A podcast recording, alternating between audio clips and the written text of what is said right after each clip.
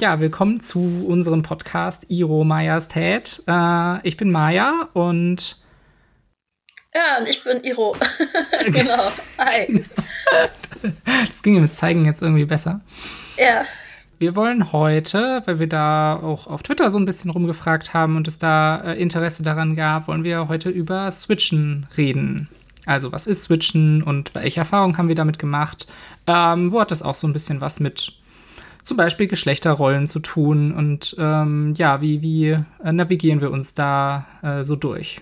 Genau, politisch und so weiter auch wird es wahrscheinlich auch schon wieder, aber eigentlich auf jeden Fall zwei Leute, die wahrscheinlich auch einfach Switches sind, die über Switches reden oder Switching oder auch Verse. Ähm, für alle, die nicht wissen, was das ist, Switchen bedeutet, also es gibt in der Szene, in der BDSM-Szene, so grundsätzlich gewisse relativ stereotype Rollen, und zwar Leute, die dominant sind, Leute, die submissiv sind und Leute, die zwischen den beiden switchen. Und switchen bedeutet einfach, dass, also es bedeutet eine Menge Sachen, es ist wahrscheinlich ein extrem offener Begriff und man kann nicht einfach so sagen, was es für jeden Einzelnen bedeutet. Aber es bedeutet auf jeden Fall, dass äh, je nachdem, äh, welche Situation und mit wem man es zu tun hat und wie man sich selbst gerade fühlt, man eher äh, dominant oder eher submissiv ist. Und das ist so ein ganz großes Spektrum an allen möglichen Sachen, die es abdecken kann. Und ähm, ja, ich glaube, habe ich noch irgendwas vergessen, Maja? Hm, ich glaube, ich würde auch noch mal, also du hast jetzt vor, vor allem so da auf dieser Ebene von dominant äh, versus äh, unterwürfig und dazwischen kann man irgendwie so switchen angesprochen. Es gibt ja auch noch so eine nicht ganz deckungsgleiche Skala von Top versus Bottom, also ähm, was die, die ein bisschen quer dazu gestellt haben würde. Also Top als irgendwie die aktive Person und Bottom als die eher äh, passivere Person also die Person, die etwas macht äh, und die Person, die etwas mit sich machen lässt, so als Rollenaufteilung irgendwie. Und äh, es kann aber ja auch sein, dass jemand zum Beispiel dominanter Bottom ist, also sich irgendwie ziemlich viel bedienen lässt, sozusagen, ja. Äh, oder äh, dass jemand ziemlich submissiv ist, ähm, aber dann äh, ja irgendwie sehr gerne aktiv dabei ist und äh, genau, also so, wenn wir über Switches reden, dann ist manchmal nicht ganz klar, meinen wir damit jetzt irgendwie, äh, dass man zwischen Dominanz und Unterwürfigkeit switcht oder zwischen aktiv und passiv. Wir werden das so, das, das wird hoffentlich aus dem Kontext so ein bisschen klar, was wir da jeweils meinen. Aber äh, und, und ganz oft werden diese, diese Sachen auch zusammengeworfen. Also dass irgendwie häufig äh, angenommen wird, Tops sind irgendwie dominant und äh, Bottoms sind äh, submissiv. Und das muss aber gar nicht mehr zusammenfallen. Ja, richtig. Und meistens ist ja auch so alles, was so Richtung Switch geht, vielleicht auch so ein bisschen der ähm, Begriff, also für mich zumindest war das lange Zeit so, dass das ein Begriff ist für Leute, die sich auf jeden Fall nicht genau wissen, wo sie sich da verorten würden und irgendwie grundsätzlich neugierig sind und irgendwie alles mitmachen. Hm. Spannend. Alles mitmachen, einfach so. ja, keine Ahnung, so was man für eine Energie kriegt und dann so mal gucken, irgendwie, ob man da gerade, wo man sich da gerade selber fühlt. Irgendwie. Mhm. Wenn man nicht so richtig weiß, also noch vielleicht ausprobiert, hm, was so die eigene Rolle eigentlich sein soll, wenn man irgendwie gerade erst anfängt. Meinst du das so? Ich weiß nicht. Ich glaube, vielleicht bin ich einfach generell ein sehr orientierungsloser Mensch und ähm, habe einfach irgendwie so generell Begriffe. Ich mag sie, aber meistens passen sie nicht sofort. Und ich mag gerne Begriffe, die möglichst offen sind. Und ich habe so bei Switch zum Beispiel auf jeden Fall das Gefühl, dass es am weitesten geöffnet ist von der Definition her. Hm, engt dich nicht so ein auf eine ganz bestimmte Erwartung, die auch dann an dich gestellt wird? Richtig, genau. Und ich würde sagen, dass ich zum Beispiel mh, hm, auf jeden Fall schon in vielen Phasen meines Lebens einfach so, weiß ich nicht, äh, fast, ja, wie soll man sagen, einfach so intensiv bottom-mäßig war und so intensiv subby, dass ich einfach genau das gemacht habe, was ich gefühlt habe, was die Person gegenüber gerade braucht. Vielleicht. Mhm. Also weiß ich nicht, ob das dann. Kann es ist halt richtig oft dann auch einfach dominiert werden. Mhm. Ja, für mich ist es äh, so, also würdest du dich so als ein, ein irgendwie Subleaning Switch bezeichnen? Also kann ich so nicht sagen, weil es tatsächlich so ist, dass es sehr, sehr stark schwankt nach dem, wie ich gerade drauf bin und dem, was mich gerade beeinflusst und meiner Laune und keine Ahnung. Also ich würde sagen, ich bin so ziemlich krass Switch, Switch einfach. manchmal, manchmal vielleicht mehr Sub, aber dann ist es halt so, ähm, also vielleicht zeitlich gesehen, aber so von der Energie her beides. Mhm. Ja, ich glaube, bei mir ähm, ja, fällt irgendwie Switchen auch viel damit zusammen, äh, dass ich mich so ja sehr stark auf verschiedene Partnerpersonen einstelle dabei. Also ich meine, du und ich, wir sind beide irgendwie poly und haben nicht nur so eine Person, mit der wir irgendwelche Sachen tun oder tun würden. Äh, je nach Situation, gerade jetzt in Corona-Zeiten ist das ähm, manchmal ein bisschen schwierig, mit denen jetzt irgendwie mit vielen Leuten Dinge tun, aber das wird ja vielleicht mal wieder anders. Nun, es gibt ja das Internet. Ja, genau. Ja, und ich, äh, ich merke halt auch, dass ich je nach Gegenüber sehr unterschiedlich in meiner eigenen Energie da werde. Also wenn, dass mich bei manchen Menschen total ihre Dominanz anziehen kann und ich dann selber sehr äh, subby werde dadurch. Ähm, und auch äh, umgekehrt, dass ich irgendwie bei manchen Personen so denke, so, boah, das, äh, dich, über dich würde ich gerne mal ein bisschen bestimmen können und dir etwas wehtun und äh, solche Sachen ja, und das, das kommt auch sehr darauf an, was andere Leute so für eine Energie irgendwie ausstrahlen, würde ich, würde ich sagen. Ja, genau. Also so das oft das Komplementäre, wo es auch manche Leute gibt, ich weiß nicht. Manche Leute, das ist halt auch so, wenn die das erlauben und wenn die das auch senden, dass es dann irgendwie ganz schön ist, wenn man einfach auch mal wirklich rumexperimentieren kann. Ja. Und vielleicht auch Unerwartetes kommt. So, ich glaube, ich habe so ganz viel wirklich auch einfach, ich glaube, von meiner ganzen sozusagen Sozialisierung, was das Thema angeht, war ähm, Playfighting einfach sehr interessant. So, mhm. so also erstens gibt es ja eine hohe Konzentration an Switchies, würde ich mal sagen. Ähm, weil ja auch viele Leute einfach dann tatsächlich dahin kommen, um zu kämpfen. Und kämpfen ist ja erstmal so, dass man oft nicht weiß, wer am Ende gewinnt oder wer zwischendrin irgendwie welche Rolle einnimmt. Ja.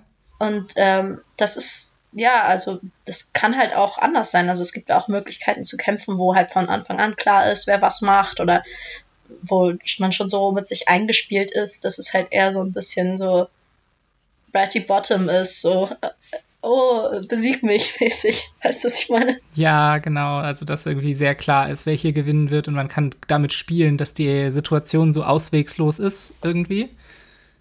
Ja, genau.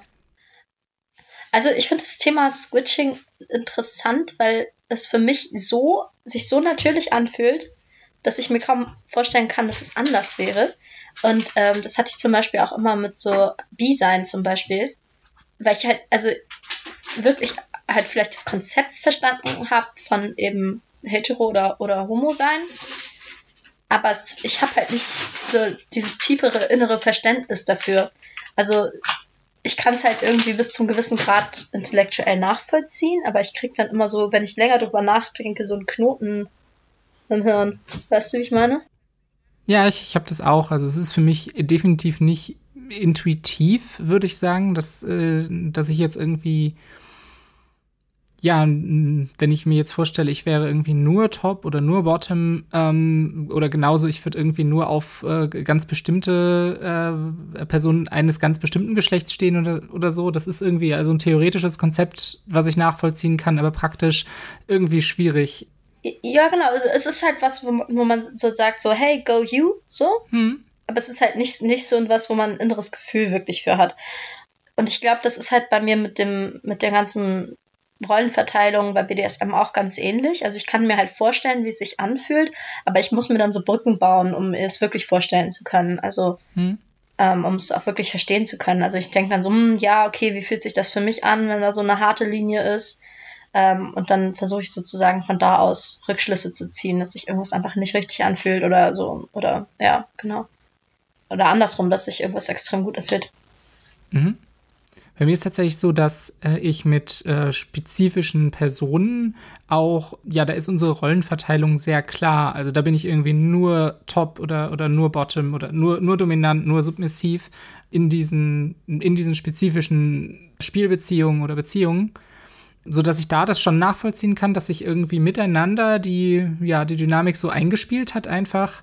Äh, und dann habe ich aber wieder auch einzelne Menschen, bei denen es ja quasi dauernd neu verhandelt wird, weil wir irgendwie beide halt, das finde ich eigentlich sehr, auch immer sehr schön, wenn, wenn ich auf andere Switches stoße. Hä, stoße. Äh, dann. äh, oh ja. Gott, das ist flach. äh, wenn ich, ja, wenn ich, wenn ich mit anderen äh, Switches zusammen was mache, dann ähm, ergibt sich auch oft ein ganz so interessantes Aushandeln. Das kann durch sowas sein wie ein Playfight. Das funktioniert ganz, ganz cool, um mal zu sehen, wer da so die Oberhand gewinnt irgendwie. Das kann aber auch einfach sein, dass äh, je nach Situation, also manchmal bin ich vielleicht auch so eine, so ein bisschen so eine Pillow Queen und, und sag so, okay, ich möchte jetzt einfach mir nicht viel Gedanken machen und bitte tu, tu irgendwelche Dinge und ich äh, fühle mich einfach heute sehr subby und äh, vielleicht fühlst du dich ja gerade irgendwie dominant toppig und ähm, kannst einfach mit mir Dinge machen. Hier, ich stehe dir zur Verfügung eine Partnerperson von mir ist so eine krasse Dom-Pillow Queen. das funktioniert auch. Also ich meine, ich sag bloß. Ja, wie, wie sieht es bei, bei euch aus? Naja, also mach mal was, streng dich mal an. So. Ah, sehr gut. Also so dieses, du äh, zappelst dich ab und ich ähm, geb dir oder geb dir nicht so mein Approval dafür. Ähm, ja so, äh, so in so einer eher, ähm, ja, komm mal her, wenn du ganz brav bist, dann darfst du das und das. So. Mhm. Und, und, und bediene mich mal ein bisschen, und, äh, dass ich auf meine Kosten komme, so. Ja, in, dem Sinne eigentlich schon. Ja, genau. Cool. Und wenn und äh, so als, als Belohnung äh, dafür, dass du brav warst, darfst du dann auch mal, keine Ahnung, dieses und jenes eigentlich theoretisch vielleicht von der Handlung her meistens dominant gelesene Verhalten zeigen. So, also das dann aber halt in dem Fall überhaupt nicht dominant ist. Mhm. Ich hatte so einen so einen Punkt mal, äh, wo ich mich mit jemandem drüber unterhalten habe, dass ich mir total gerne mal den Schwanz lutschen lassen würde. Und dann war es so, ähm, ich bin, äh, also keine Ahnung, kam irgendwas von wegen, ja, Dom und sowas. Und ich so, ja, man kann ja auch sehr dominant einen Schwanz lutschen, das ist durchaus möglich. Mhm. Und äh, Genau, also ich, ich finde, so Handlungen sind es auf jeden Fall nicht, die sowas festlegen, auch wenn vielleicht die Sprache da so ein bisschen herkommt mit diesem ganzen Top-Bottom-Zeug und sowas, aber. Ja, letztlich sind wir da auch irgendwie bei so dem Thema eingefahrener Dynamiken, die irgendwie durch, durch äh, ja, die uns die Gesellschaft irgendwie so sagt. Das äh, ist bei uns auch im, im letzten, in der letzten Podcast-Folge schon äh, angeklungen.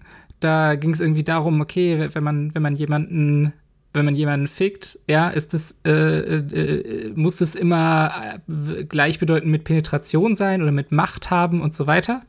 Und ja, letztlich geht es da ja auch darum, ne, ist, ist, eine, ist einen Schwanz zu lutschen immer so eine unterwürfige Geste? Muss es ja eben nicht sein, sondern es kann auch eine super dominante Sache sein. Absolut. So ein, ich nehme mir das jetzt und äh, das ist, äh, gehört mir und ich kann damit machen, was ich will.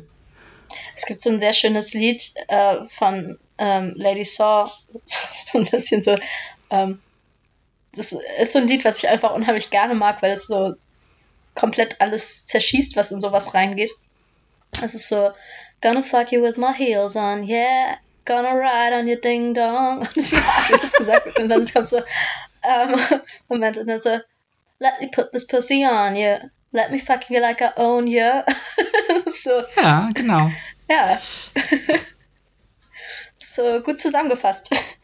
Ich finde es sowieso schön am Switchen. Ich finde, es sorgt ganz oft dafür, dass ich auch nochmal hinterfragen kann, welche Erwartungen Leute irgendwie an mich stellen, möglicherweise, wie sie, weil sie mich auf eine bestimmte Art und Weise geschlechtlich wahrnehmen, zum Beispiel, oder weil unsere Interaktion auf eine bestimmte Art und Weise irgendwie läuft ich äh, ja, kann mir halt auch vorstellen, dass, dass sich so, so Dynamiken auch erstmal so etwas finden müssen, gerade mit, mit Leuten, mit denen man das noch nicht so viel gemacht hat und die dann vielleicht auch überrascht sind, oh, ich äh, erkenne dich gar nicht, ich hätte jetzt gar nicht erwartet, dass du, weiß ich nicht, auch so zu so einem dominanten Ding rüber switchen kannst. Ich habe dich bisher immer nur so unterwürfig erlebt und das dann ganz spannend finden. Ja, das finde ich auch immer spannend, Leute in unterschiedlichen Handlungen, unterschiedlichen Rollen vielleicht auch zu sehen. Ich habe so eine Person und ich würde sagen, wir sind beide einfach extrem switchy, aber halt auch mit vielen Leuten, in vielen Dynamiken eher Subs. Und wenn wir aufeinander prallen, dann ist es einfach so, dass wir uns komplett zum Brei hauen, und zwar gegenseitig. und ähm, das ist dann immer ganz lustig, die Person dann in Interaktion mit anderen Leuten zu sehen. Weil da weniger äh, dieses Brutale ist äh, und äh, das dann einfach in ganz andere Facette der Person so, so zeigt?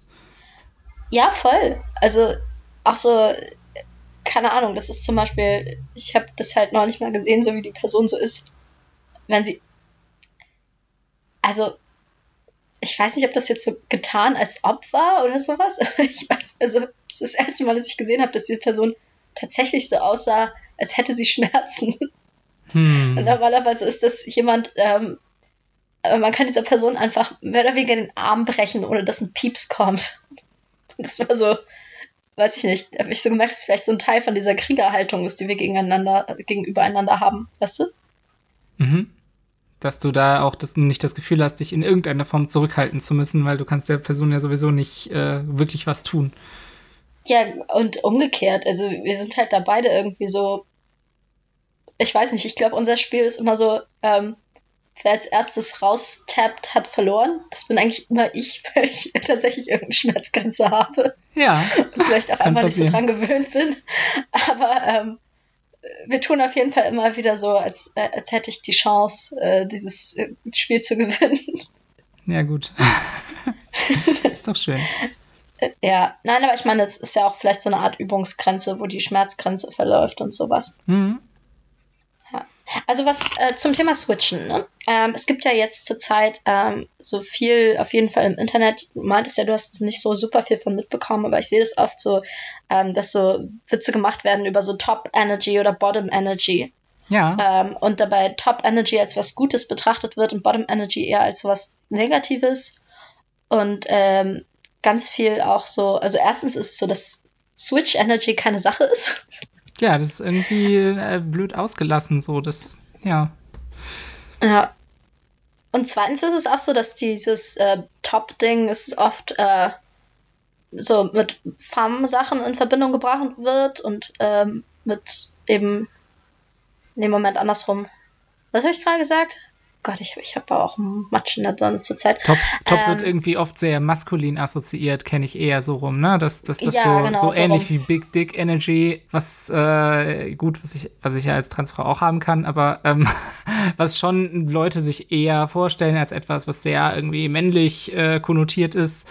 Ähm, und diese Bottom Energy dann eher so was Feminines hat, so, ähm, ja. Ich dachte, das ist eher so ein, eher so ein Butch Kontext ist, ehrlich gesagt, weil ich dachte, Haley Kyoko hätte das irgendwie so populär gemacht. Ah, das kann sein, ja. Das, da, da, da hat sie wahrscheinlich ganz, ganze Arbeit geleistet, bei das zu popularisieren. Ja, aber ich finde halt, also dieses ganze Big Dick Energy Ding trotzdem einfach sau problematisch, auch wenn gesagt wurde, ja, das hat aber mit dem gar nichts mehr zu tun, das ist schon komplett äh, ätherisch und hat eigentlich nur noch was damit zu tun, was du für eine Energie aussendest ich finde halt schon, dass es irgendwie was mit was zu tun hat und dass es irgendwie Bodyshaming ist für Leute mit Small Dicks, die wirklich welche haben. Also, ja, auch Transmänner zum Beispiel und sowas. Ich glaube, das ist schon irgendwie nicht so ein geiler Begriff ist. Ja.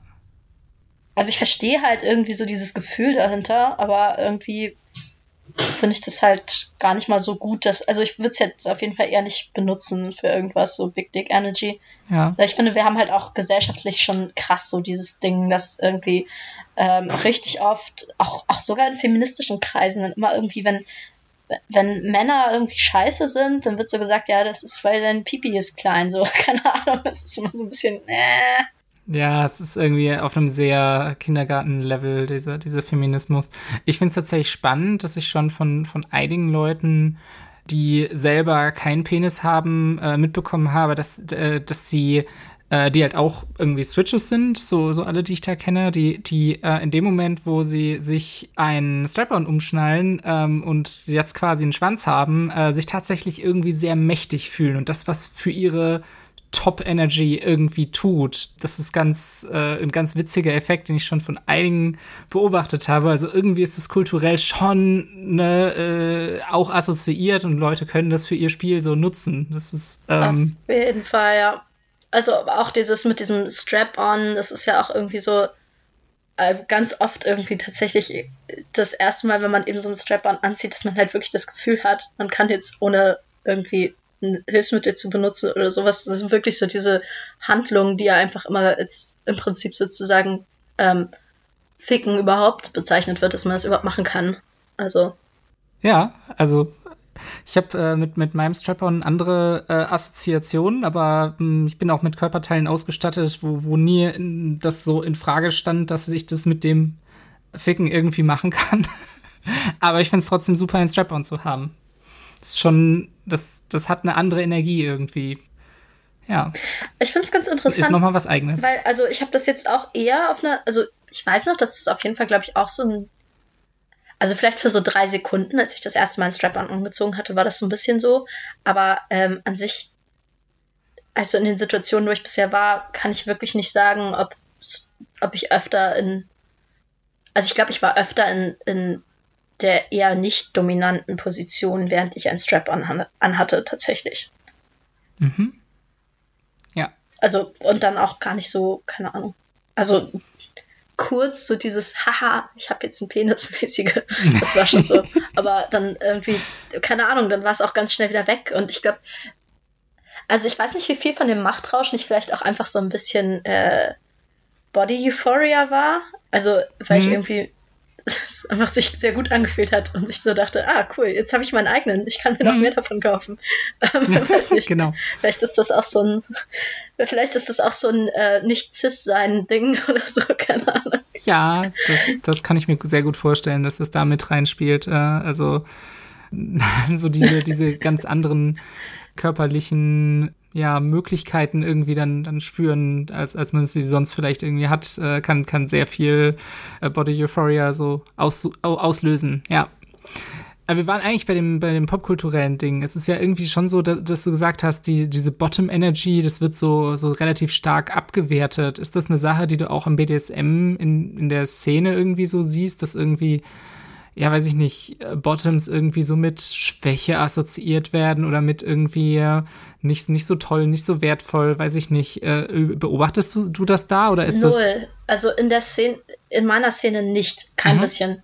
Ich rede nur über Sachen, die ich halt gelesen habe oder die mir aufgefallen sind, so ähm, in Texten oder sowas, aber in meiner ganz speziellen persönlichen Szene, die wie gesagt nicht so richtig die Szene ist, sondern einfach aus einer Menge lustigen Hippies besteht, die miteinander Quatsch machen, ähm, ist das überhaupt nicht so und da gibt es auch nicht so den, ja, ne, also da wird überhaupt eigentlich keiner geschämt. Insofern, also was ich schon so gesehen habe, ist, dass, ähm, dass Leute so mit sich zu kämpfen hatten manchmal in manchen Situationen, so wenn halt also ich hatte das auch selber, dass ich so, weiß ich nicht, habe ich dir schon mal davon erzählt?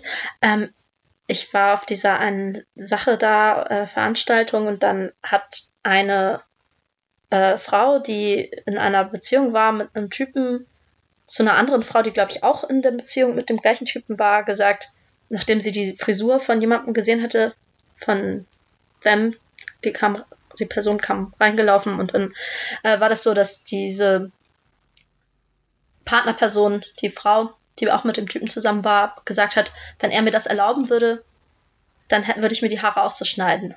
Ja, das hattest du mir mal erzählt. Ja, ich, ich erinnere mich. Genau. Und das fand ich halt hart cringy. Also, und ich komme auch immer noch nicht so richtig drauf klar, weil ich es eigentlich richtig und gut finde, wenn man irgendwie nicht kinkshamed und Leute halt in ihrem Alltag das machen lässt, was sie halt glücklich macht. Aber irgendwas vielleicht daran doch irgendwie sich dann so anfühlt wie antifeministisch oder sowas. Das ist vielleicht das Einzige, wo halt dann so dieses Sabi-Ding für mich so ein bisschen, wo ich das vielleicht innerlich schon mal aus Versehen geschämt habe, auch wenn ich da nicht so richtig hinterstehe. Genau, also für die für die Zuhörenden äh, in, in der Situation, äh, ich habe ich hab da mich schon mal äh, intensiver mit Ero drüber unterhalten, ne, war die Dynamik, die da war zwischen den den Leuten dort, so dass es dass es okay war, dass diese äh, Frau vom Prinzip her wohl ihren Dom darüber bestimmen lässt, welche Frisur sie haben darf und äh, darüber trotzdem einen Kommentar gemacht hat, der diese Unfreiheit irgendwo ausgedrückt hat. Und äh, ja, das ist halt so an, das, das kann sich dann halt eben äh, komisch anfühlen, sowas irgendwie mitzubekommen, auch wenn das innerhalb der Dynamik dort irgendwie okay und verhandelt ist.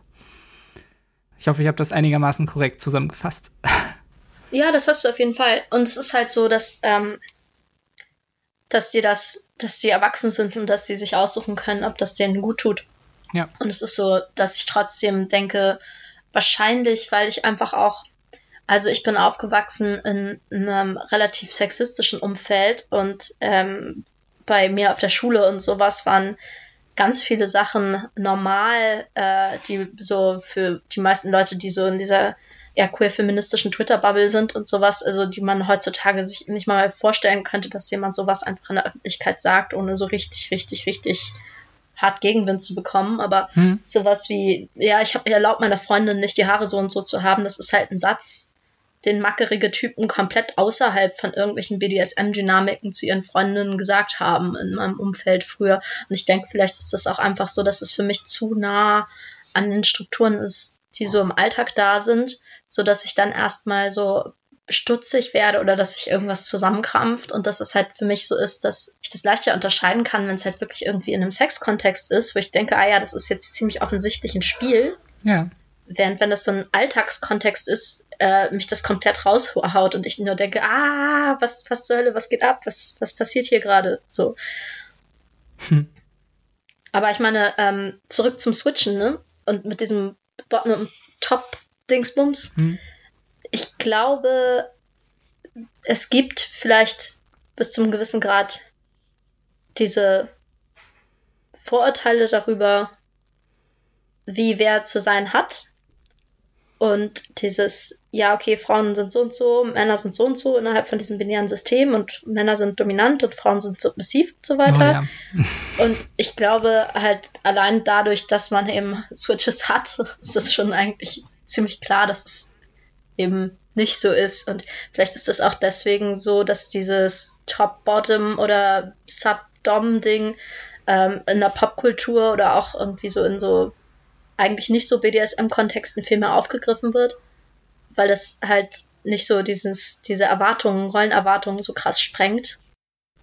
Genau, es ist, die, die spielen dann damit oder sie, sie nehmen dieses Konzept, das irgendwie in der BDSM-Szene vielleicht auch von, also zumindest von deiner, deinen Leuten da und ich würde sagen auch von meinen Leuten irgendwie ganz anders verstanden wird. Also wo Bottom Energy ja, ich glaube, wenn, wenn man das so popkulturell hört, dann hat das sowas von, ja, du lässt halt alles mit dir machen und bist da irgendwie nicht durchsetzungsfähig und alles. Und das ist aber nicht, was ich mit Bottoming so verbinde, wenn ich mir die Szene angucke, sondern ich bin auch schon auf Bottoming-Workshops wirklich gewesen, wo es darum ging, hey, wie macht man das denn gut? Das ist genauso auch ein Skill, den man lernen kann, der, der und nicht nur die ganzen dominanten Sachen sind etwas, wo, wo man irgendwie was lernen kann, sondern wie gehe ich damit um, äh, wie kommuniziere ich, ja, auf welche Art und Weise kann ich zum Beispiel, also viel, viele äh, Tops, Doms mögen halt zum Beispiel auch Reaktionen sehr gerne. Wie kann ich, also ohne jetzt irgendwas zu faken, aber wie kann ich irgendwie mir selber erlauben zu zeigen, was mir jetzt gerade gefällt oder wie sehr es mir gefällt. Ähm ja, diese ganzen Sachen, das sind so richtig bottoming Skills irgendwie. Und das hat einen großen, großen Wert, finde ich. Das ist äh, innerhalb der Szenen, in denen ich so unterwegs bin, ja, würde ich halt eben nicht sagen, dass auf, auf Bottoms so runtergeschaut wird. Höchstens mal im, im Spaß vielleicht, aber da ist dann, ist dann irgendwie genug Kontext da, um damit klar ist, dass das, dass es auch nur gespielt ist, sondern dass da sehr viel Wertschätzung auch für Bottoms irgendwie mitkommt. Kann ich auch so. Und auch meistens eher so, dass es eben so ist, dass, ähm, dass alle aufeinander aufpassen. Und dass es eben auch so ist, dass, also es gibt ja auch bei vielen Leuten, die einfach überhaupt keine, keinen Kontakt mit BDSM haben, dass sie so denken halt, dass die Macht komplett bei der Dom-Person ist und dass die Dom-Person halt ähm, ja die ganze Zeit auf dem Bottom achten muss und gucken muss, wann diese Person ihre Grenzen erreicht und so weiter und so fort. Aber so wie ich das halt tatsächlich erlebt habe, ist es auch oft so, dass es andersrum ist, so dass eben die Bottom-Person die Top-Personen auffangen kann oder dass es halt auch teilweise ja, so total. ist. Ja, oder dass die, dass die Doms da irgendwie raustappen oder safe werden oder sowas, kann halt auch immer mal sein. Genau, ich finde es auch einen total wichtigen Aspekt, dass, äh, glaube ich, wenn man zum allerersten Mal vielleicht aus so popkulturellen, weiß nicht, aus äh, auch, auch, auch einfach aus äh, erotischen Geschichten und so, was über diese äh, Top- und Bottom, Dom- und Sub-Rollen liest und mitbekommt zum ersten Mal, dann wirkt es ja auch, dann sind es ja irgendwie sehr festgefahrene Rollen, die sich auch sehr an irgendwie Geschlechterrollen orientieren, aber auch ansonsten so einfach so Erwartungen dabei haben. Ähm, wie was du gesagt hast, ne, dass sich äh, die, die, die Tops sind diejenigen, die sich um alles quasi kümmern müssen, für alles verantwortlich sind und irgendetwas, weil sie ja auch irgendwas krasses mit den Bottoms machen. Und ähm, wenn irgendwas schief geht, dann liegt das daran, dass die Tops irgendwas nicht richtig gemacht haben. Und wenn es irgendwie hinterher Aftercare braucht, dann ist es von Top Richtung Bottom und nicht umgekehrt. Äh, und wenn jemand safe wordet, da wird dann immer nur darüber geredet, dass Bottoms safe worden können. Und ich habe schon einige Situationen erlebt, wo das, ja, Leute eben, die die entsprechenden Skills hatten, das auch als, als Top zum Beispiel zu safe worden, wenn ihnen was zu krass wurde, obwohl sie ja selber diejenigen sind, die das machen, aber trotzdem brauchen sie vielleicht gerade einen Kontextwechsel und mal in den Arm genommen werden und sowas. Das erwarten, glaube ich, auch innerhalb der Szene äh, einige Bottoms gar nicht, dass das äh, passieren kann. Gerade wenn sie noch nicht so viel Erfahrung vielleicht damit haben. Und ja, dass das irgendwie Aftercare so in, in, in beide Richtungen auch gehen kann oder dass ich als Top ja, ich habe schon einige Situationen gehabt, wo ich mir hinterher so dachte, boah, boah, du hast jetzt schon irgendwie krassen Scheiß gemacht. Wow, musst du erstmal verarbeiten. Äh, das, äh, keine Ahnung, ich hatte das mal letztes Jahr, als ich zum ersten Mal äh, Knife Play mit jemandem gemacht habe, also mit Messern. Genau, als ich, äh, dass ich mir irgendwie so dachte, äh, krass, jetzt hast du irgendwie jemanden mit einem Messer bedroht im Spiel, aber halt irgendwie trotzdem voll krass, das jemandem so an die Kehle zu halten und irgendwie auch so eine krasse Verantwortung. Also ich habe sehr auf meinen Stand geachtet und darauf, dass ich das möglichst safe irgendwie äh, machen kann. Aber natürlich war uns beiden auch im, im, Vorgespräch irgendwie klar, das ist jetzt nicht mehr das, was man so als äh, safe, sane und consensual bezeichnet. Auch ein ziemlich ableistischer Begriff eigentlich, dieses mit dem sane. Aber es ist, es ist halt nicht mehr so, dass wir sagen können, ja, da wird jetzt auf gar keinen Fall irgendwas passieren, sondern okay, äh, mal sich kurz vergegen, vergegenwärtigen, äh, wo sind die nächsten Desinfektionsmittel und Pflaster, falls doch irgendwas passiert. So. Weiß ich nicht, das hat mich mental, habe ich das in der Situation gut gekonnt, aber danach war ich richtig erschöpft auch und musste erstmal auch auf mich selber klarkommen und dass ich das mag, dass ich das offenbar mag. Ja, kennst, kennst du so dieses Gefühl, hast du das mal gehabt bei irgendeinem Kink, den du neu entwickelt hast oder neu kennengelernt hast? So, oh, okay, darauf stehe ich also auch. Das ist schon ein bisschen strange und ich muss erstmal ein bisschen auf klarkommen. Äh, preach. Ich habe das im Prinzip bei jedem Kink von mir gehabt am Anfang, weil ähm, ich, äh, keine Ahnung, mit einer Menge Schamgefühl aufgewachsen bin, was in die Richtung ging und ähm, ganz vielen Sachen, die ich verarbeiten musste, mit denen ich überhaupt nicht klargekommen bin, dass meine Fantasie das möchte. Ähm, ganz viel, was überhaupt mit Macht zusammenhing und ach, alles, keine Ahnung. Ich fand das immer super unangenehm, wenn ich gemerkt habe, dass mich Vergewaltigungsszenen in Mittelalterbüchern oder sowas, dass es da irgendeine Reaktion von mir gibt, dass ich das in irgendeiner Weise sexy finde. Musste dann erstmal drauf klarkommen, dass es eben einen krassen Unterschied gibt zwischen der Fantasie in Mittelalterbüchern oder irgendwelche Fantasien in irgendwelchen Büchern und dem, was ich wirklich will oder gut finde oder gutheißen kann oder sowas. Also so da krass zu unterscheiden zwischen dem Spiel und der Wahrheit und der Realität und sowas, da musste ich immer voll mit mir kämpfen, weil ich da irgendwie voll nicht drauf klargekommen bin, dass irgendein Teil von mir das in irgendeiner Weise interessant findet. Also ja. alles, was mit Dom Sub zu tun hat, einfach der komplette Haufen. ja, aber ähm, auf jeden Fall auch so mit diesem, ich finde zum Beispiel dieses Same Safe Consensual Ding, also ich verstehe schon, warum das eine gute Art ist äh, für Noobs. Irgendwie mit so Zeug umzugehen. Keine Ahnung, wie soll man sonst sagen? Ja, schon so ein bisschen. Also ich finde es halt eigentlich alles. Sorry, aber meine Szene macht das einfach nicht. Also wenn ich das Ganze als Szene bezeichne, was ich irgendwie an Leuten habe, die in größeren Kreisen in irgendeiner Weise diesen wundervollen Betätigungen nachgehen. genau, same, safe, consensual. Äh, consensual, ja. Mit drei Ausrufezeichen. Definitiv. Ja. Sane geht überhaupt nicht in meiner Szene, weil wir alle halbwegs unzurechnungsfähig sind und die Hälfte von uns irgendwelche Psychmedikamente nimmt und überhaupt nicht. Also es wird ja auch gesagt, dass man komplett äh, dass zu dieser Zurechnungsfähigkeit sozusagen gehört, dass man überhaupt keine Drogen nimmt und so weiter und so fort. Und es ist einfach mega unrealistisch, weil die Hälfte von den Leuten, die ich kenne, auf Antidepressiva oder sowas sind. Hm. Und ähm, Sane, ja, siehe Antidepressiva.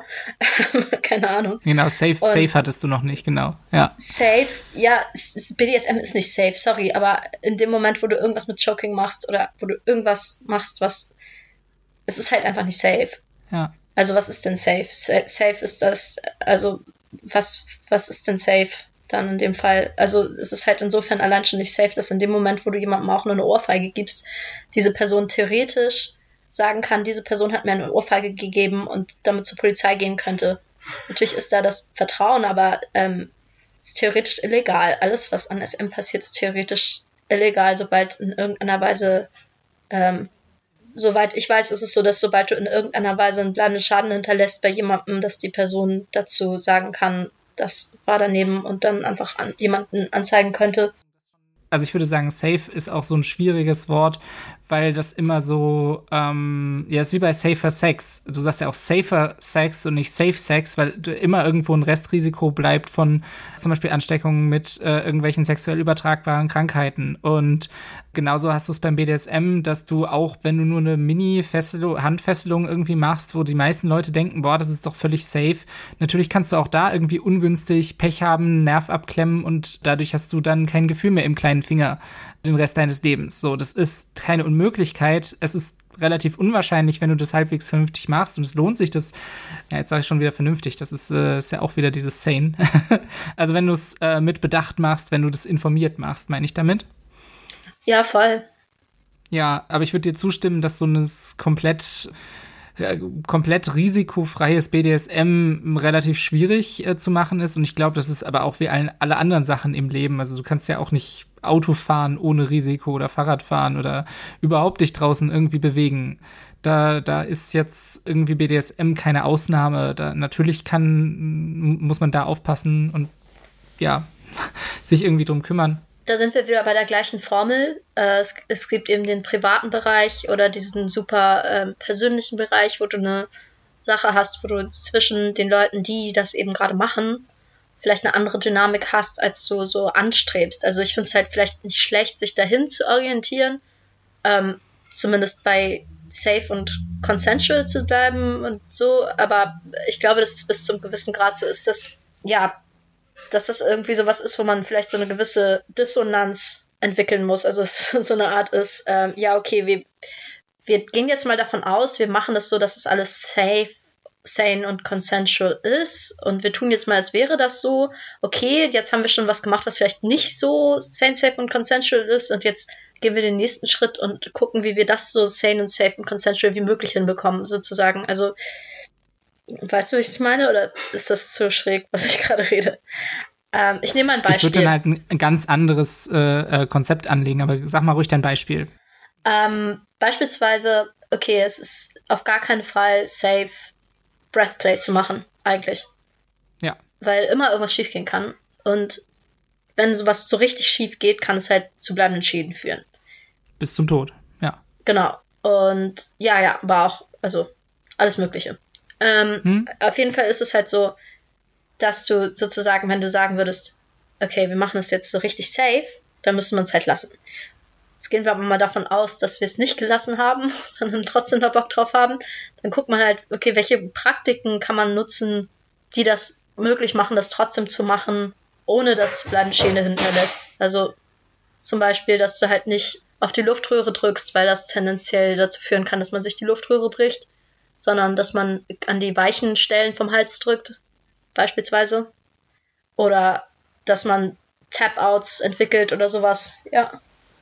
Genau, also man kann sich immerhin so weit fortbilden äh, oder vorher informieren, ähm, um, sag ich mal, keinen uninformierten Scheiß zu machen. So, also sowas wie auf die Luftröhre drücken, weil du einfach noch nie Breathplay gemacht hast und denkst, ah ja, wenn ich immer die Luftröhre ab, äh, abdrücke, dann drücke ich ihm ja die Luft ab. So. Und daran sind halt tatsächlich auch schon Leute gestorben, dass Leute sich vorher nicht informiert haben, dass das so ein No-Go irgendwie ist, dass das, dass das halt nicht ist, wie das funktioniert. Und ja, das ist dann ganz schön scheiße. Und ich denke, sich informiert da reinzubegeben und eben auch die Risiken zu kennen, die das hat, aber die auch zu minimieren. Ich kenne halt eben diesen, diesen RAC-Begriff. Sagt ihr dir was? Risk Aware Consensual Kink. Dafür ist das die Abkürzung. Hm, kann ich noch nicht, aber klingt schön. Also Risk Aware, Risk Aware Consensual Kink heißt halt, ne, Risk Aware, ich bin mir der Risiken bewusst. Also ich rede vorher auch äh, ich kommuniziere über die Risiken, die mein Spiel hat oder haben kann. Zum Beispiel sowas wie, hey, ähm, lass uns Breastplay machen, aber äh, wir sind uns beide bewusst, dass, dass wir das auf diese und jene Art und Weise machen und äh, wo, wo ich dir zum Beispiel nicht auf die Luftröhre drücke. Und wenn du irgendwie merkst, dass, dass ich das doch tun sollte, dann weißt du, es ist etwas falsch, es ist nicht das, was ich eigentlich tun möchte. Und dann können wir darüber kommunizieren oder stoppen oder irgendwas. Und wir sind uns aber auch des Risikos bewusst, dass da irgendwie was passieren kann. Zum Beispiel, dass äh, durch den Sauerstoffverlust irgendwie jemand ohnmächtig wird oder Teile de des Gehirns nicht genug mit Sauerstoff versorgt werden und das irgendwelche bleibenden Schäden hinterlässt. Wir minimieren dieses Risiko so gut wir das irgendwie können indem wir uns darüber austauschen, indem wir Check Checker-ins machen, dass irgendwie klar ist, okay, die Luftzufuhr wird jetzt nicht oder die, die Blutzufuhr zum Gehirn, das ist ja auch wie Breathplay teilweise gut funktioniert, dass du gar nicht Luft abdrückst tatsächlich, sondern oder, oder jemandem irgendwie die Luftzufuhr nimmst, sondern dass du die Blutzufuhr zum Gehirn kurze, ganz kurze Zeit stoppst und damit äh, jemand halt so lightheaded wird und so. Das, das ist ja auch eine Form von im weitesten Sinne Breathplay, auch wenn du an der Atmung direkt gar nicht so, so unbedingt was machst. Ja, aber es ist natürlich auch irgendwie die Geste, ne? Also. Genau, es ist die, es ist die Geste, es hat dieses am Hals äh, packen und Ding und so, ne? Ja, jedenfalls du, du, du bist risk-aware, du, du bist dir der Risiken bewusst so, so, und kommunizierst darüber und tauschst dich darüber aus und eben dann consensual, du willigst ein und zwar eben auch im Bewusstsein über diese Risiken, die das hat. Weil ne, zu sagen, okay, ich gebe dir Consent für Breathplay, äh, sagt eigentlich nichts aus, weil ich weiß ja nicht, wie du das vorhast zu machen und ich möchte sicherlich nicht, dass du an meiner Luftröhre irgendwie die eindrückst. So, dafür habe ich meinen Konsens nicht gegeben. Das ist halt scheiße, wenn ich tot bin. Das bringt mir dann auch nichts mehr. Ähm. Richtig, aber auch da ist es zum Beispiel so, an alle Leute, die so absolute Chaos-Switch-Menschen sind wie ich, ähm, ich glaube, ich habe halt einfach auch schon viel gemacht, wo mir persönlich was halt einfach auch etwas ist, was man wahrscheinlich nicht machen sollte, so. Aber wo mir persönlich vielleicht auch einfach das alles so ein bisschen egal war. Also die kompletten Folgen für mich so waren so, ja, okay, ich will jetzt eigentlich nicht sterben, aber ähm, das ist jetzt schon auch irgendwie ein kalkuliertes Risiko in der Gleichung, sozusagen. Ähm, was natürlich einfach nicht geht und wo halt dieser Sane-Part reinkommt, ist da wahrscheinlich solche Leute wie ich das einfach gar nicht machen sollten, aber was dann einfach vielleicht teilweise nicht so, ja, was dann vielleicht für einen anderen überhaupt nicht einschätzbar ist. Ja, ich glaube so, wenn, wo du so, äh, gerade so erzählt hast, dass ihr euch irgendwie äh, äh, gegenseitig so absolut krass prügelt und so, das klingt halt auch eben so in so eine Richtung, da bist du so raw irgendwie drin, dass du, dass du gar nicht mehr, also in der Situation, in dem Mindset gar nicht mehr diese krasse Folgenabschätzung von was du jetzt genau machst und so, die, die willst du da ja irgendwo auch bewusst ausschalten und einfach mal gucken, was passiert so und in dem Moment drin sein. Was ist eigentlich auch mit körpereigenen Drogen? Also, weil ich meine, so Adrenalin und sowas sind ja auch noch eine Sache, die da irgendwie so reinspielen. Ja. Man ist ja auch manchmal einfach ein bisschen high davon. Total. Ich meine, viele Kink äh, ist irgendwie auch auf Adrenalinschub und so ausgelegt, dass das irgendwann passiert und dich so kickt und so, ne? Und da kannst du auch nicht mehr ganz zurechnungsfähig im, im juristischen Sinne vielleicht sein. ja, ich finde es übrigens, vielleicht finden ein paar Leute das jetzt gerade zu krass, da das so zuzuhören, so, ja, wir reden hier einfach so darüber, dass man irgendwie dabei auch sterben könnte oder das in Kauf nimmt und so das ist eine Art und Weise, wie, wie Leute, die wirklich schon seit vielen Jahren BDSM machen und sich so, so, so, sich so metamäßig einschätzen können und so, glaube ich, ähm, sich trauen können zu spielen. Die sich, die, ne, du hast in dem Moment, glaube ich, dann nicht so die Kontrolle und Übersicht und alles, äh, oder spürst es zumindest nicht. aber ich glaube schon, dass du das nicht machen würdest, so äh, als allererstes in deinen BDSM-Erfahrungen, die du jemals hattest, oder? Also. Ähm, ich würde es wünschen für Leute, dass sie es nicht so machen. Und was ich gemacht habe und wie ich Sachen erlebt habe, äh, ist mal außen vor, weil ich halt auch einfach, wie gesagt, ähm, viele Sachen nicht so mache, wie man sie eigentlich machen sollte. Und du bist einfach etwas reckless, ja. ich bin absolut reckless gewesen in ganz vielen Situationen und ich war auch teilweise von Leuten umgeben, die mindestens so reckless waren wie ich, aber weniger darüber gelesen hatten. Und ich glaube, dass das halt, wie gesagt, also was ich anderen Leuten raten würde, mit dem Wissen, was ich jetzt habe, da ist halt, da sind halt Welten dazwischen. So, wie gesagt, ich bin in irgendwie so einem konservativen Kuhkaff groß geworden und ich würde aber sagen, dass ganz viele von meinen praktisch ersten sexuellen Erfahrungen eigentlich auch schon krass BDSM-Elemente hatten. Insofern ist es halt nicht, also meine persönliche Erfahrung ist da absolut nicht anwendbar auf irgendjemand anderen und äh, hat auf jeden Fall ganz viele problematische Elemente. Ich glaube, wenn ich halt so in die Vergangenheit reisen könnte und äh, Baby Ming irgendwie ein paar Sachen sagen könnte, würde ich halt zum Beispiel halt auch ganz viel drüber sagen, dass beispielsweise Play immer so funktioniert, dass es halt die Möglichkeit gibt, sich im Vorhinein zu, auszutauschen über Sachen, dass es die Möglichkeit gibt, zu recherchieren, dass es die Möglichkeit gibt, ganz viele Sachen auch mit so einer gewissen Technik zu machen. So, keine Ahnung. Allein das Vokabular, was ich jetzt habe, hilft mir, um gewisse Sachen einzuordnen. Mhm. Oder auch Workshops, also so, keine Ahnung, Playfighting, das, was du meintest, so von wegen, dass es eben Bottoming-Workshops gibt oder sowas also ich war halt auf Playfight-Workshops, wo das so ein bisschen mit drin war einfach. Und mhm. allein sowas hilft schon einfach extrem, so dabei irgendwie sich darüber klar zu werden, ah ja, okay, das kann ich, das kann ich nicht machen, das und das funktioniert gut und das und das funktioniert vielleicht nicht so gut und diese ganze Kommunikation zu lernen.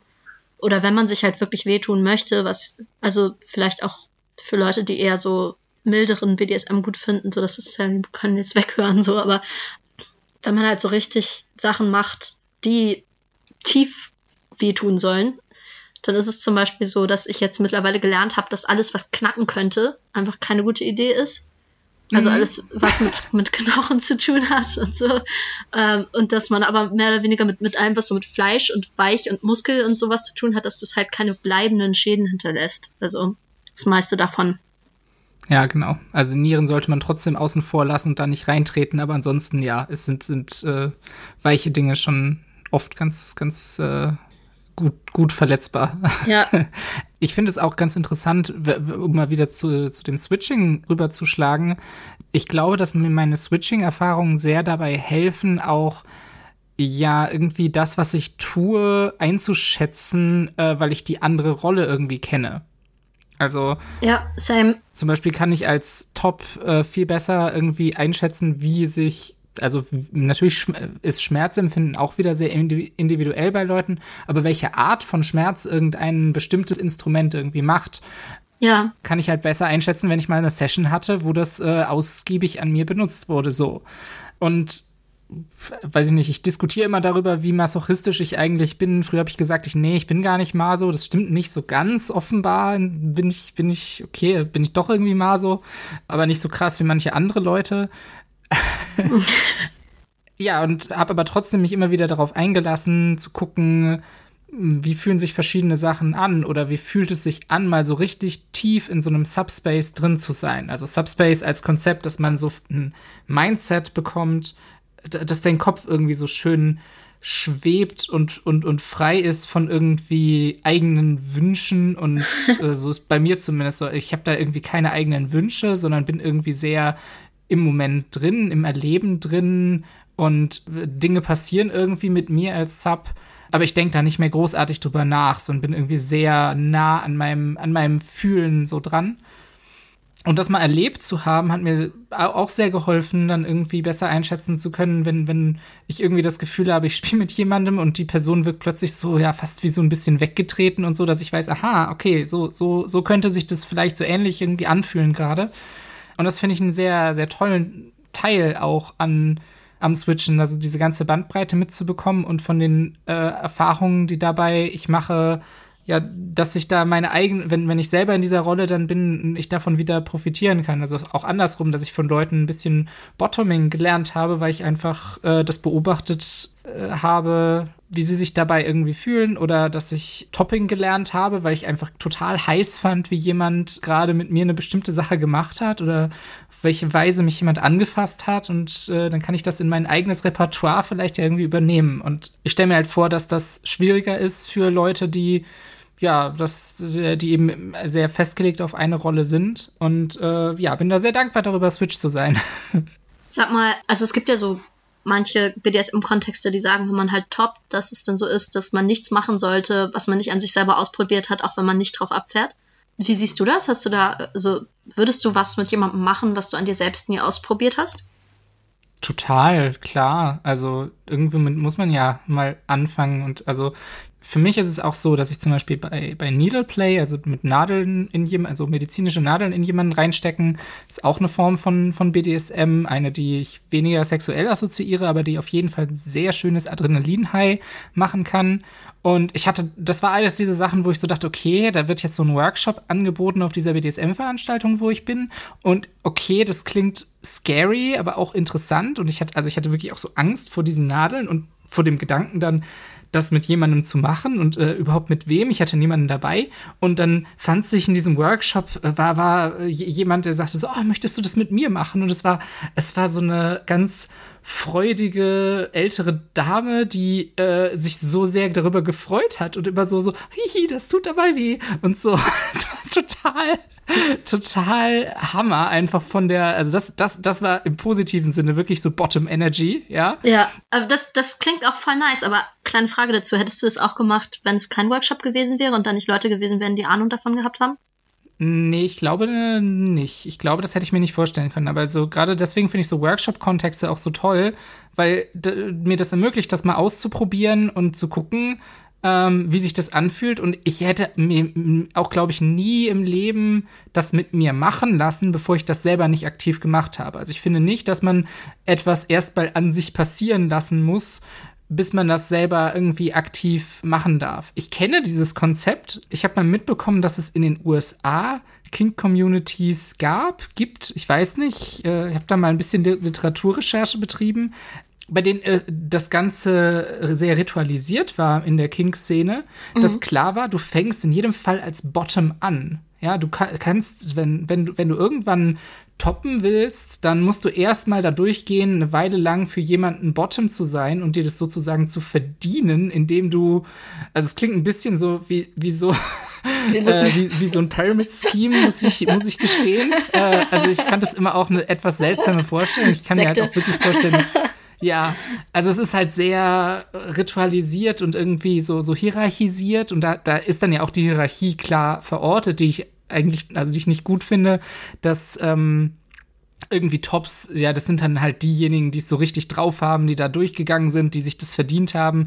Das, ich glaube, das hat auch ein bisschen was mit deren äh, Fraternity Culture an den Unis zu tun und so, wo das ja auch oft auf eine ähnliche Art und Weise läuft. Ja, das haben wir hier ja gar nicht und ich glaube, dadurch entwickelt sich das auch nicht so leicht. Äh, aber das fand ich interessant, dass, dass da dieser Gedanke drin steckt, den ich ein bisschen nachvollziehen kann von, ja gut, ist gut, Sachen erstmal an dir passieren zu lassen, damit du hinterher weißt, was du tust, so eigentlich. Aber nee, so generell würde ich das nicht sagen. Also manche Sachen möchte ich gerne aktiv ausprobieren, bevor ich das Leute mit mir machen lasse. Ja, ja.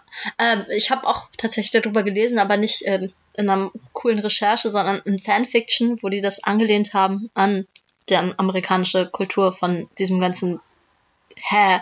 Ähm, was ich aber interessant finde daran ist, dass man irgendwas hat, wozu man sich verhalten kann. Also wenn man halt nicht drin steckt. Das ist irgendwie super spannend, über sowas zu lesen, weil es halt so. Ich finde es immer spannend, irgendwas ha zu haben, wo ich mich vielleicht auch von distanzieren kann, aber dass es halt irgendwas gibt, sozusagen. Mhm. Weißt du, was ich meine? Ja, einfach, dass du irgendeinen Bezugspunkt hast, äh, zu dem du dich irgendwie ähm, positionieren kannst. Ja, genau. Ich weiß nicht, ich habe halt auch nie in einer Großstadt länger gewohnt und hatte halt nie wirklich so eine richtige Szene und war immer so, ja, ich mach halt mal und lese halt nach, was jetzt irgendwie zu krass ist oder was vielleicht zu krass war und dann lese ich nach, warum. Keine Ahnung. Aber also dieses krass kodierte, so das kenne ich halt so weiß ich nicht, halt nicht aus meinem echten Leben, aber ich finde es spannend, sowas zu lesen, um so rauszufinden, was andere Leute machen und was sich das daraus entwickeln kann und wie das Ganze angeguckt wird. Und da, wo du, was du jetzt gerade gesagt hast, da finde ich es auch interessant, weil da ist ja nämlich auch, also da ist dann ja wenig Platz für Switches, ne? Also wenn das so läuft, so krass kodiert. Ja, das stimmt. Das habe ich so, so nicht drüber nachgedacht. Aber also ich meine, du kannst natürlich auch später dir, wenn du dir das Recht äh, verdient hast, irgendwie äh, äh, dominant Toppy zu sein, dann immer noch äh, sagen, äh, nee, mache ich jetzt gerade nicht, habe ich keine Lust zu. Aber ich glaube, dass das wahrscheinlich, also meine Vermutung ist jetzt, dass es dann irgendwie komisch ist, weil das nicht in diese Hierarchie halt reinpasst, ne? Ja, oder dass es dann halt vielleicht zumindest in der Szene, die du machst, dann eben doch wieder eine klare Hierarchie gibt, nur dass du halt zwischen den beiden Rollen switcht. Also es ist dann trotzdem so ein binäres System ist und du ja. kannst dir dann halt irgendwie überlegen, ob du jetzt gerade Bottom oder Top bist, aber nicht, lass mal zusammen Quatsch machen. Und dieses. und dieses zusammen Quatsch machen ist sehr deine Art und Weise, wie du das machst, oder? Ich glaube schon, ja. Ich muss auch sagen, ich weiß nicht, ich finde halt, ich, ich glaube, ich bin halt einfach im, im Herzen Anarcho-Hippie und kann halt irgendwie ja, finde es schade, wenn so dieser komplette random Aspekt von dem Ganzen verloren geht oder die Niedlichkeit verloren geht, so, hm. wenn es nicht mehr süß sein darf. Also ich mag zum Beispiel mittlerweile auch ein bisschen diese Ästhetik von diesem ähm, Goth-Ding, was so krass drin ist in der, in der Szene. Mhm. Das hat mich aber am Anfang eher abgeturnt. Also ich da fand es halt irgendwie wesentlich cooler, sobald das Rope halt nicht mehr schwarz war und ähm, keine Ahnung, also solange nicht alles schwarz, Lackleder und weiß ich nicht war, mhm. sondern sobald dann halt irgendwie so rüberkam, als wären halt Leute irgendwie so am Start mit so selbstgebasteltem Scheiß und irgendwie so, was weiß ich, sobald es halt ein Regenbogenseil war und kein. Oh, die Dinger sind so schön. Ich muss mir irgendwann auch noch mal was zulegen oder selber färben und so. Das ist einfach, oh, hab ich einmal gesehen, wie das, wie da jemand mit vertüdelt wurde und das war so hübsch. Also, ich glaube, bei mir ist es zum Beispiel so, dass ich die ganze Ästhetik von BDSM threatening fand. Ja. Aber dass ich, glaube ich, an sich halt von dem, was viele Leute auch innerhalb von der BDSM-Szene extrem finden oder was halt vielleicht auch andere Leute extrem finden, dass ich das extrem egal fand. Also, dass das, was ich gruselig fand in erster Linie war, dass es eben so dieses, also was ich halt mittlerweile auch irgendwie teilweise ganz schön finde, aber das ist eben alles so ernsthaft und und es soll gruselig Ahnung. sein und wir jagen dir ein bisschen Angst ein und wir zeigen, wir sind so die Harten im Garten, so irgendwie. Ähm, ja, das, genau, das genau. passt ja auch bei, also die, wenn du in so einem in so vielen BDSM-Clubs läuft dann halt auch immer so sehr stereotype schwarze Szene-Musik und bis zu einem gewissen Grad kann ich damit auch so, ist, ist okay, kann, kann, kann irgendwie, passt ganz gut, aber manchmal wird es so cringe, also, also so wirklich so bis zu dem Level, wo es mich so super rausbringt, weil ich einfach denke, was zur Hölle, du kannst doch nicht ernsthaft ein solches Lied hier spielen und das irgendwie ernst meinen, wo, äh, ja drei Schritt nach vorn und drei zurück. Ja. ja genau. genau. Die schwarze Szenemusik, ähm, so, äh, no offense, aber das alles so weiß. Ja. Die ganze schwarze, schwarze Szene ist eigentlich eine ganz schön weiße Szene. Also ich sag nicht, dass es nicht auch Leute gibt, die nicht weiß sind, die da mitmachen. Und ich war ja auch eine ganze Zeit irgendwie am Start. Ich war auch mit auf irgendwie weiß ich nicht, auf dem Mira Luna so. Und ähm, keine Ahnung, also das Ding ist, dass es mir wirklich aufgefallen ist, dass es eben innerhalb von dieser schwarzen Szene und auch teilweise der BDSM-Szene ist nicht so, dass dann irgendwie so das offen ausgesprochen wird oder sowas, aber schon so ein bisschen Sachen auf eine Art ablaufen, wo ich denke, dass es eben schnell gehen kann, dass Leute, die eben neugierig sind und tendenziell eben nicht irgendwie so, ja, keine Ahnung, irgendeine Art von Migrationshintergrund haben, dass es dann schon so ist, dass es schnell sein kann, dass man sich irgendwie nicht so super willkommen fühlt. Hm, das kann ich, äh, ja, das höre ich auch immer wieder, solche Sachen. Ich kann es äh, selber als Weiße nicht, äh, nicht nachfühlen, aber äh, ich glaube, da gibt es sehr viel davon. Also äh, ich fand es auch super interessant, als ich mal in New York war und da ins Pedals gegangen bin, was so ein BDSM-Club da, da in Manhattan ist. Und einfach der Unterschied so krass war gegenüber Deutschland, halt einfach wie viele Schwarze und äh, andere äh, People of Color da gespielt haben. Und das habe ich nie in Deutschland irgendwo gesehen. Das hat natürlich auch was mit der Bevölkerung so zu tun äh, und wie die demografisch so verteilt ist. Aber das, ich hatte auch den Eindruck, die Szene kriegt das irgendwie viel besser hin, als das hier in, in Deutschland der Fall ist. So, und das sind gar nicht mal so aktiv ausgesprochene Ausschlüsse wahrscheinlich, aber wie willkommen du dich da fühlst, das hat natürlich schon was damit zu tun, wie da so Sachen ablaufen. Ja, ich meine, wir haben erst in der letzten Folge über das Wort Sklave diskutiert und das hat auch was damit zu tun, wie die viele Leute vielleicht darauf äh, ja. äh, reagieren. Ja, wenn, wenn so, so ein bisschen weiß ich nicht, ein bisschen Nachdenken und Sensibilisierung so eingefordert wird von Leuten, die nicht weiß sind. Ja, äh, ich finde interessant, wie es halt so Szeneverknüpfungen gibt und so weiter. Und ich sag mal so, nur weil halt irgendwas tendenziell so ist, dass da viele Weiße rumhängen, heißt das halt nicht, dass es irgendwie sofort zwangsläufig rassistisch ist oder sowas. Das ist halt einfach auch so, dass, also ich habe zum Beispiel ganz andere Gespräche mit Leuten, die Migrationshintergrund haben, über BDSM als mit Leuten, die keinen haben. Oft eine ganz andere Art, mit, mit gewissen Themen umzugehen, oft ganz andere Traumata und so. Was vielleicht irgendwie, also ich weiß halt nicht, das kann halt mit einem möglichen zusammenhängen oder sowas, aber ich habe halt den Eindruck, dass es so ist, dass in meinem ganz persönlichen Umfeld es so ist, dass viel mehr so ganz weiße Leute sich eben beschäftigt haben mit dem Thema und sich damit auseinandergesetzt haben, weil sie eben eine Szene gefunden haben, die sich sofort irgendwie richtiger angefühlt hat. Also es ist ja gar nicht so, dass es dann halt eben, wie gesagt, es muss nicht rassistisch sein dafür, dass man sich irgendwie wie The Odd One Out fühlt, so, sondern du kannst halt auch da ankommen und es läuft halt irgendwie so schwarze Szenemusik und alle laufen Goff rum und hast, bist da halt einfach nicht irgendwie, keine Ahnung, hörst halt lieber Hip-Hop und ja. weiß ich nicht, hast da keinen Bock auf Goth-Szene und sowas. Und das sind alles so Mini-Sachen, die oft ja. schon auch dazu führen, dass irgendwie, ja, dass es vielleicht so bleibt, wie es ist, ne?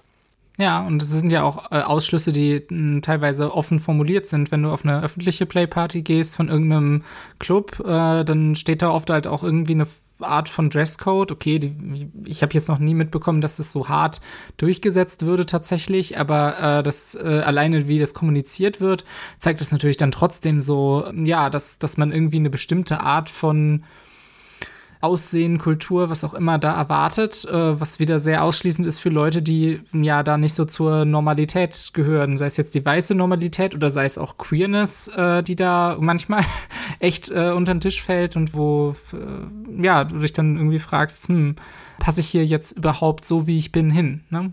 Also ich habe schon von mehreren Leuten gehört, dass sie eben irgendwo nicht reingekommen sind und ich habe auch schon an der Tür auf jeden Fall Schwierigkeiten gehabt damit, dass mein Outfit zu casual war für die Leute, die da den Einlass gemacht haben. Ja. Und da frage ich mich dann auch immer so, ja, okay, also vielleicht ist es auch so, dass es eben so ein Safety Measure ist für die Leute, die eben Bock auf BDSM haben, nicht so viele Casuals da haben wollen, so, sondern halt irgendwie auf ihrer BDSM-Party die Leute haben wollen, die nicht irgendwie einmal Fifty Shades of Grey gelesen haben und denken, oh, jetzt gehe ich mal feiern und ich habe da doch noch irgendwie diese, dann noch irgendwo diesen, diesen 90er-Jahre-Joker rumfliegen, so.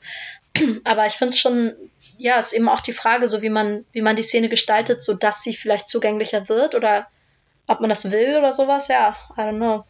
Vor allem kannst du Erfahrungslevel ja nicht am Aussehen wirklich ablesen, ja. Also jemand, der Fifty Shades nur gelesen hat und sich denkt, yo, jetzt gehe ich mal direkt in BDSM-Club, ja, kann, kann sich ja trotzdem irgendwie vielleicht einen, einen, guten Sinn dafür haben, diesen Dresscode einzuhalten, ist dann aber trotzdem vollkommen überfordert. Und dann gibt es irgendwelche BDSM, weiß ich nicht, Gurus, die das seit äh, einem Jahrzehnt oder zwei machen und einfach gar keine Lust haben mehr, sich, sich irgendwie in so ein bestimmtes, also jetzt im übertragenen Sinne, in ein enges Korsett zu zwingen. zwingen. oder im direkten Sinne, wie auch immer. oder im direkten Sinne, natürlich. Ja. ja, oder Leute, die einfach zu broke sind, um sich diesen ganzen Scheiß zu leisten und keine Zeit haben, sich das ja, zu nehmen, total. weil sie einen Dayjob haben. Also das ist halt auch nochmal sowas, das ist halt auch krasser Klassismus, ne? Weil ich meine, ja. Ganz ehrlich, die Hälfte von uns kann sich das einfach nicht leisten, sich diesen ganzen Kram anzuziehen und zuzulegen. Ja. Also so.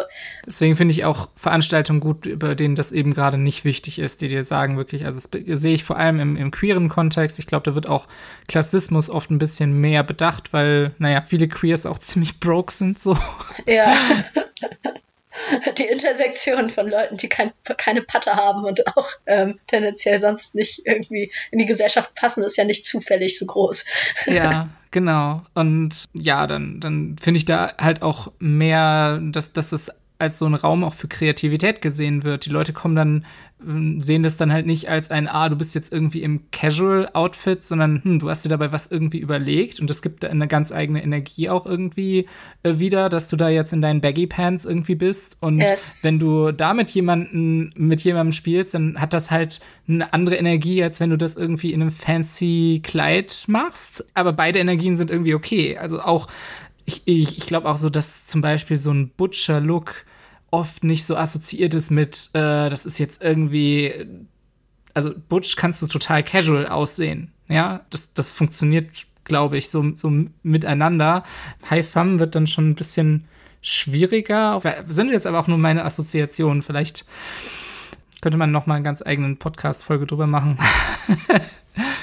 Ja, voll, glaube ich auch. Aber ich finde halt schon, also, dass es eben eine Rolle spielt, dass, also es gibt auf jeden Fall innerhalb von so soll man das nennen? Kann ja nicht sagen Mainstream BDSM, aber naja, gut, doch, vielleicht schon. Ja, doch, würde ich sagen. Also es gibt halt schon irgendwie so bis zum gewissen Grad sieht man eben, dass es Leute gibt, die beispielsweise sagen, ja, okay, was kaufst du dir auch so Billo-Handschellen oder sowas, die, die nicht halten. So. Und dann stehst du da und denkst so, Diggi, ich habe einfach kein Geld, um mir diese heftigen Lederhandschellen für, keine Ahnung, 100 Euro zu kaufen. So. Ja. Also das ist halt schon auch generell, das ist halt schon unausgesprochen mindestens und teilweise eben auch ausgesprochen dieses Vorurteil gibt, dass eben wie viel Geld du für, dafür ausgibst, so darauf kommt es eben auch ganz schön viel an. So. Ja, es korreliert irgendwie damit, wie, wie, dein Level von BDSM ist, was du so alles kannst und so weiter. Und das ist, ist großer Quatsch, aber ja, wird, wird oft so wahrgenommen. Wir sind irgendwie ein bisschen von unserem Switch-Thema weg und ich würde da gerne irgendwie wieder zurückfinden. Um, fällt dir irgendwas ein, wie man den Bogen zurückspannen kann jetzt gerade? Ähm, ja, äh, zum Beispiel habe ich ja gesagt, dass viele Leute mit Migrationshintergrund andere Traumata haben oder anders über ihre Traumata sprechen als Leute ohne, in meiner Erfahrung. Äh, nur in meiner persönlichen Erfahrung. Und dass es da so ist, dass zum Beispiel Switchen für mich eigentlich so scheint, als wäre es was, was extrem gut ist, um so einen Safe Space für sich zu haben. Also, dass man eben nicht so festgelegt ist und dass man eben rausfinden kann, wie man zu gewissen Sachen steht, weil man sie selber schon mal gemacht hat und so weiter und so fort, sodass man klarer formulieren kann, womit man ein Problem hat oder womit man nicht so ein Problem hat und dass man einen Referenzrahmen hat. Mhm, weil es sonst irgendwie undurchsichtiger und schwerer greifbar ist. Yep. Aber ich meine, andererseits ist es wieder so, hier sind zwei Switches, die sich über Switchen unterhalten. Mhm. Und wir haben jetzt beide, das haben wir ja gerade am Anfang erst gesagt, beide nicht so die richtig gute Perspektive darauf, weil wir beide das zweit was Gutes wahrnehmen, nicht zu switchen und dass wir Subs und Doms beide cool finden, aber dass es auch gleichzeitig so ist, dass wir wahrscheinlich beide nicht so genau sagen können, ob wir einfach tendenziell so auf so eine natürliche Art denken, ah ja, switchen fühlt sich richtig für mich an oder ob das, also weißt du, ob wir halt vielleicht irgendwie da nur unsere eigenen Gefühle und Sachen begründen oder ob das halt so ist, dass das einfach sich für alles, äh, äh, also es für alle sozusagen so Recommendation ist. Das weiß ich nicht so genau. Du meinst, dass du denkst, dass das eigentlich allen Leuten gut tun würde, Switchen mal auszuprobieren, so. Ja, oder dass es safer ist. Also ich meine, das ist jetzt für mich so, dass ich das denke. Und es ist auch so, dass ich das mit anderen Leuten erlebt habe, aber ich glaube, ich hänge halt auch viel mit anderen Switches rum und weißt du, wie ich meine?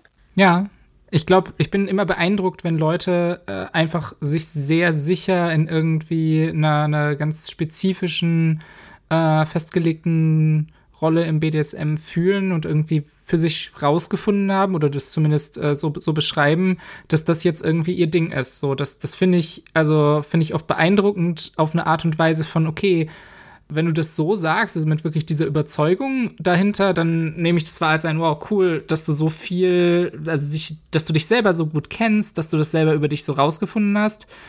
Und es gibt aber natürlich auch Leute, bei denen ich denke so, hm, weiß ich nicht, vielleicht bist du dir tatsächlich deiner Rolle jetzt schon so, so sicher, so festgelegt? Oder ist das zum Beispiel, weil dir dauernd erzählt wird, dass du als Frau ja irgendwie Subby bist und alle deine, äh, die Leute, die sich dir am ehesten irgendwie anbieten, um mit dir zu spielen, dich da immer in diese Rolle reindrängen und dir gefällt es zwar, aber du hast einfach noch nicht so die Ahnung davon, ob das wirklich so dein Ding ist. Ja, also vielleicht würde es dir gut tun, deinen, deinen Horizont zu erweitern. Ist, ich, ich kann dir nicht sagen, dass du es dass du solltest. Ich, ich will da kein, kein moralisches Urteil mir drüber erlauben, aber ich finde es auf jeden Fall gut, wenn Leute sich trauen, ja, da über ihren eigenen Erfahrungshorizont auch mal äh, drüber wegzuschauen. Und es gibt ja inzwischen auch so, so einige Leute, die dieses explizit auch versuchen. Also, wo ich, wo ich das mitkriege, irgendwie auf Twitter in, in der dortigen BDSM-Kontexten, dass dann irgendwie ja, Leute sagen, hey, ich würde auch echt gerne mal toppen, obwohl ich jetzt dauernd irgendwie mich als Bottom verstehe. Und das finde ich mutig und cool. Ja, das ist interessant, weil die Frage ist ja auch, wie sehr man das eben, also switchen, top, bottom oder sowas, wie sehr man das als Identität wahrnimmt oder als Handlungsweise. Weißt du, was ich meine? Ja. Also, es ist sozusagen sowas ist, was so inhärent in deiner Persönlichkeit so tief verankert ist, dass es halt nicht mehr, also es sich halt nur, nur gut anfühlt, genau das zu machen und schlecht anfühlt, irgendwas anderes zu machen. Ich glaube, da, dazu sind irgendwie du und ich beide zu fluide irgendwie. Ja, aber gut, ich meine. um das so wirklich zu verstehen, oder? Ja, also ich meine, ich, ich kenne halt Leute, die, glaube ich, so sind, dass sie halt irgendwie krass subby sind oder so. Und da ist es, glaube ich, so. Ich, überlege gerade, wie viele Leute ich kenne, bei denen das so krass ist. Aber ja, also ich kenne zum Beispiel eine Person, die ist so krass dumm, die fühlt sich einfach irgendwie überhaupt nicht wohl damit, irgendwas zu machen, was sich subby anfühlt. Ja. Und das passt irgendwie für die einfach nicht zu ihm selbst, so, der die Person, so. Ja. Ja, vielleicht ist es auch ein Thema, wo, wo es gut ist, mal so ein, zum, zum Ende zu finden. Mhm. Ähm, ich versuche noch mal irgendwie so, so, ein, so ein Schlusswort zu finden, mal wieder. Ja. Also ich finde gerade das Thema, was wir jetzt zuletzt hatten, ähm, da könnt ihr uns ja auch mal Kommentare auf Twitter hinterlassen, jo. wie ihr das bei euch selbst erlebt oder, oder von Leuten, die ihr kennt ob ihr ja das so als eine Charaktereigenschaft begreift, in welcher Rolle im BDSM ihr euch versteht, ob das so ganz festgelegt ist, ob ihr Leute kennt, bei denen das für euch so, so einfach so wirkt, die sind, äh, die sind da so fest drin und alles andere wird auch irgendwie nicht passen. Oder ob ihr irgendwie euch selbst so empfindet, dass ihr ruhig auch mal andere Sachen ausprobieren könnt, auch wenn das bisher nicht so eure Rollen sind, die ihr ja im, im BDSM-Alltag irgendwie äh, wahrnehmt, ist doch ein spannendes Thema, worüber wir gern auch auf Twitter ein bisschen zusammen quatschen können. Sehr gutes Schlusswort.